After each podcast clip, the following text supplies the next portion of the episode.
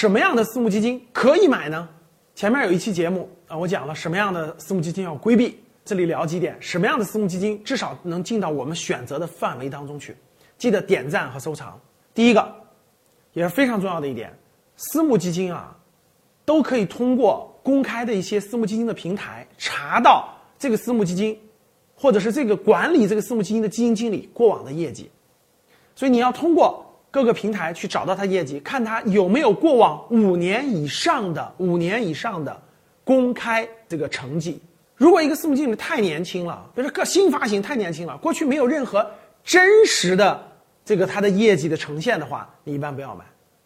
那比如说有时候有些平台里头有虚拟的，对吧？虚拟盘操作的很好，你不要相信啊。有很多平台那个虚拟盘，第一是后台可以操作的，第二是这个他抓了这个软件的漏洞。曾经有个某个平台上的有一个虚拟的，哇，这个收益十几万倍，对吧？非常高，大家都觉得很奇怪。其实他是抓了那个软件的漏洞，不可信的。还有很多人呢，这个说的自己收益很高，但其实呢，这都是说。如果他真是做这个私募，一定要他是真实业绩、过往真实业绩的呈现，五年以上的啊。如果平均年收益啊非常的不错，收益百分之十五以上，百分之二十多，对吧？个别年份回调也没有关系，因为正常市场波动。但是五年以上的这个收益是非常可观的，啊，能够穿越牛熊的，那我觉得这样才能证明他过往的业绩。这是第一点。第二点就是风险永远放第一位的，啊，真正的私募基金经理呢，风险永远是放第一位的啊，他是无论是通过组合的方式，或者是现金和仓位搭配的方式，或者是最高行业控制这个比例的这个问题，他一定会做好合理的这个风险控制。你通过他的这种，你看他过往的这种组合，绝对不是把收益做第一位的，一定是风险做第一位的。只有能控制住风险的这种私募经理，他才能走得长远，你才能放心。啊，如果动不动就谈我们的收益多高多高，我们的收益怎么怎么样，那他一定是一阵风，可能这几年很好，过几年就没有了。第三个，就是不同的私募基金经理呢，确实也有他们不同的这个风格、能力圈有的私募经理他的能力圈就在于，比如有的他就适合美股的，他就适合买这个中概股，去美国上市中概股；有的呢就适合这个比较适合这种消费啊医药；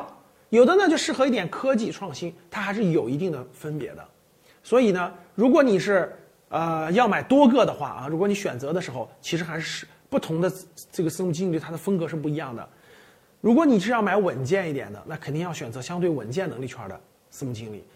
再结合上他过往五年的经历。如果你要买激进一点的，那肯定他给你研究的是科技啊，研究的是这个新的方向的这个能力圈，在这个方向的可能更多一点的。总之，